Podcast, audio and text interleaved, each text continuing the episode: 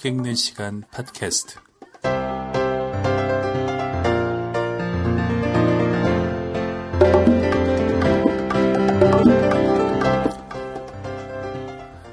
안녕하세요. 김영화의 책 읽는 시간 팟캐스트 오늘 네 번째 시간입니다. 그 팟캐스트라는 이 생소한 어, 뭐랄까요 플랫폼이랄까요 미디어랄까요 아, 이런 것을 시작하면서 와 이걸 과연 어, 제가 할 수 있을까 내가 할 수 있을까 고민하던 때가 엊그제 같은데 벌써 어, 한 번, 두 번, 세 번 했고요. 오늘 또 네 번째 시간입니다. 어, 하다 보니까 어, 기분이 참 묘해요. 어, 혼자 사실은 저희 집에 앉아서 제 책상에서 하는 거거든요. 어, 혼자서 떠드는 거죠. 혼자서 어, 책이나 뭐 컴퓨터 화면을 벽을 보고 이제 떠드는 셈인데 어, 그런데 이게 녹음이 돼서 또 누군가의 아이팟이나 또는 뭐 mp3 플레이어나 또는 뭐 누군가의 컴퓨터에서 어, 시차를 두고 송출되는 거 아닙니까?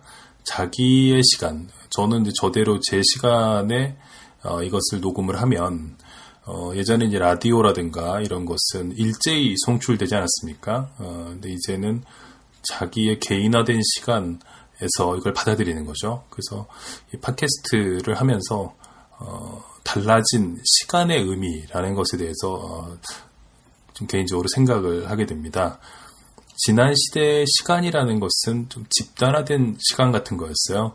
어, 모여서 하는 매스 게임처럼 음, 지금 이제 뭐 농담 삼아서 뭐 본방사수 이런 말이 나오는데 사실은 그런 말이 나왔다는 것은 어, 얼마든지 개인적으로 그 프로그램을 나중에 시청하거나 청취할 수 있기 때문에 그런 말이 나온 거 아니겠습니까?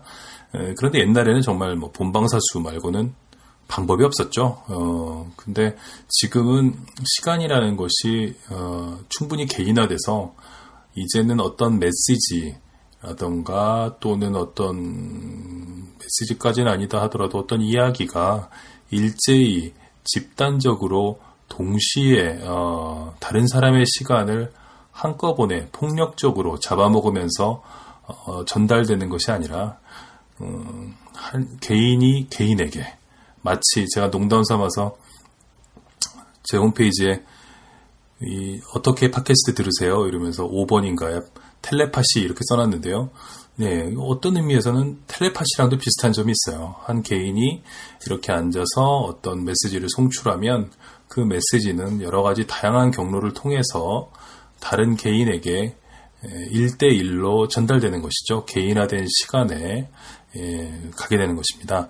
예, 그런 생각을 하다가 어, 오늘 어떤 시집 하나를 발견하게 됐는데요. 어, 마침 오늘 제가 생각하고 있는 문제하고 어, 딱뭐 와닿는달까요? 내용을 보지 않고서 제목만 딱 보고도 어 저게 뭐가 있을 텐데 이렇게 생각 이 되는 그런 책들이 있죠. 우리가 가끔 아 무슨 책을 읽을까 그리고 서, 서가를 어슬렁거리다가 보면 내용을 전혀 모르지만 어떤 제목만으로도 우리의 마음을 끄는 그런 책들이 있는데 사실은 이제 그런 책들, 그런 제목들은 우리가 고민하고 있는 문제, 생각하고 있는 문제와 어느 정도 조응하고 있겠죠. 시간에 대한 아, 얘기 말씀드렸는데 오늘 그 제가 집어들게 된 시집은요 제목이 슬픔이 없는 15초입니다. 신보선이라는 어, 시인의 시집인데요. 어, 널리 알려진 어, 시인은 아니지만 어, 요즘 문단에서는 어, 상당히 주목받고 있는 그런 시인입니다. 어, 시집으로 묶이기 전부터 문예지에 실릴 때부터 저는 뭐 상당히 좋아하면서 봤습니다. 유쾌한 면도 있고요. 그리고 뭐랄까요?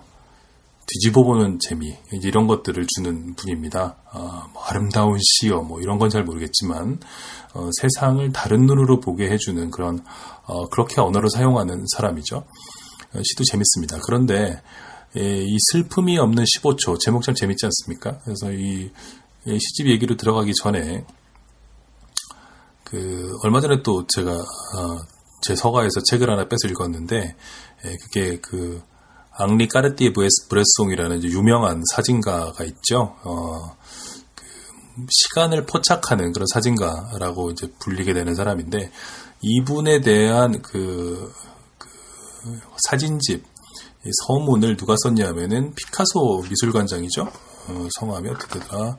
네, 장클레르라는 피카소 미술관장입니다. 파리에 이제 피카소 미술관은 바르셀로나에도 있고 또 뭐 저 프로방스 쪽에도 하나가 있고요. 그 뉴욕에도 아 뉴욕엔 없구나.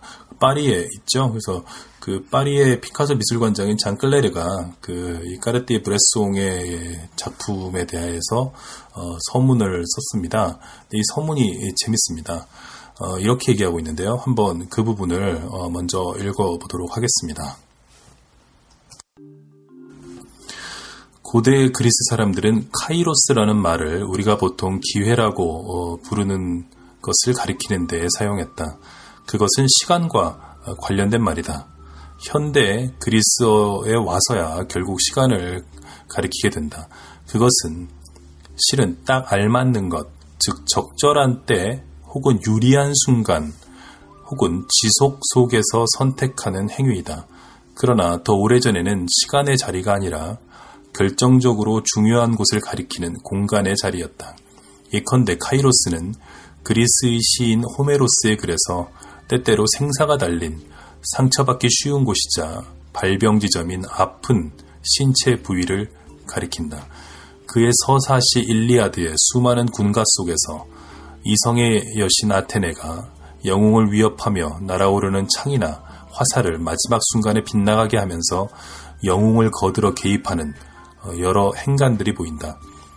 아테나는 그 창이나 화살을 결정적 지점과 위급한 곳으로부터 뿌리쳐버리는데 이는 실은 공간의 문제이다.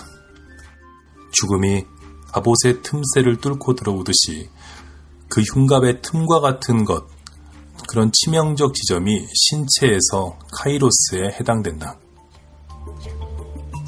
그것은 고대의 측량수를 거의 무시하고서 직관적으로 좋은 자리를 가려내고 선택하고 꿰뚫어보는 여전히 경험적인 눈의 잠재력과 공간적으로 관련되어 있는 말이다.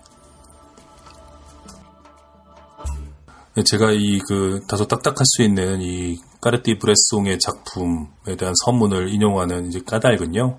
어, 그렇습니다. 이 뒤에 이그 어, 장클레르라는 이 피카소 미술관장은 이 카이로스라는 개념을 가지고 어, 까르띠에 브레송의 작품 세계를 설명하게 되는데요.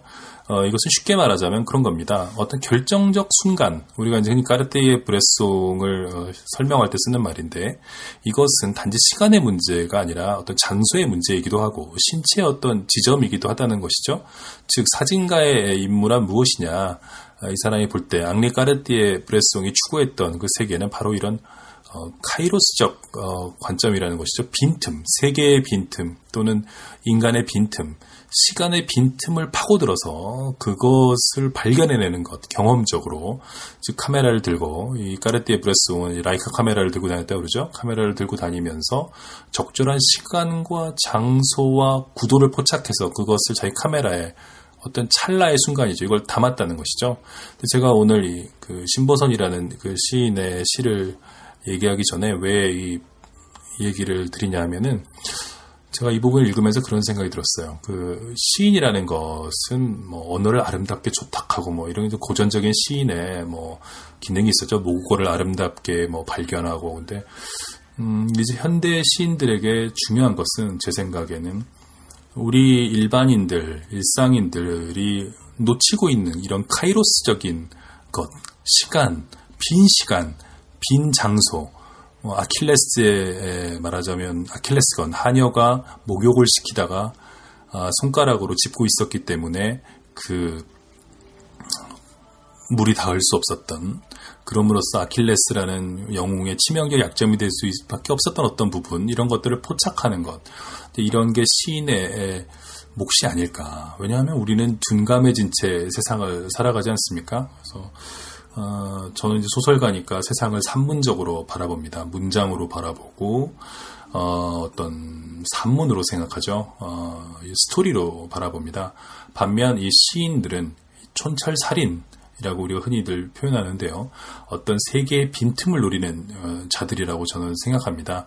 어, 비슷해 보이지만 글을 쓴다는 점에서는 비슷해 보이지만 본질적으로 하는 일은 좀참 완전히 다르다고 생각합니다.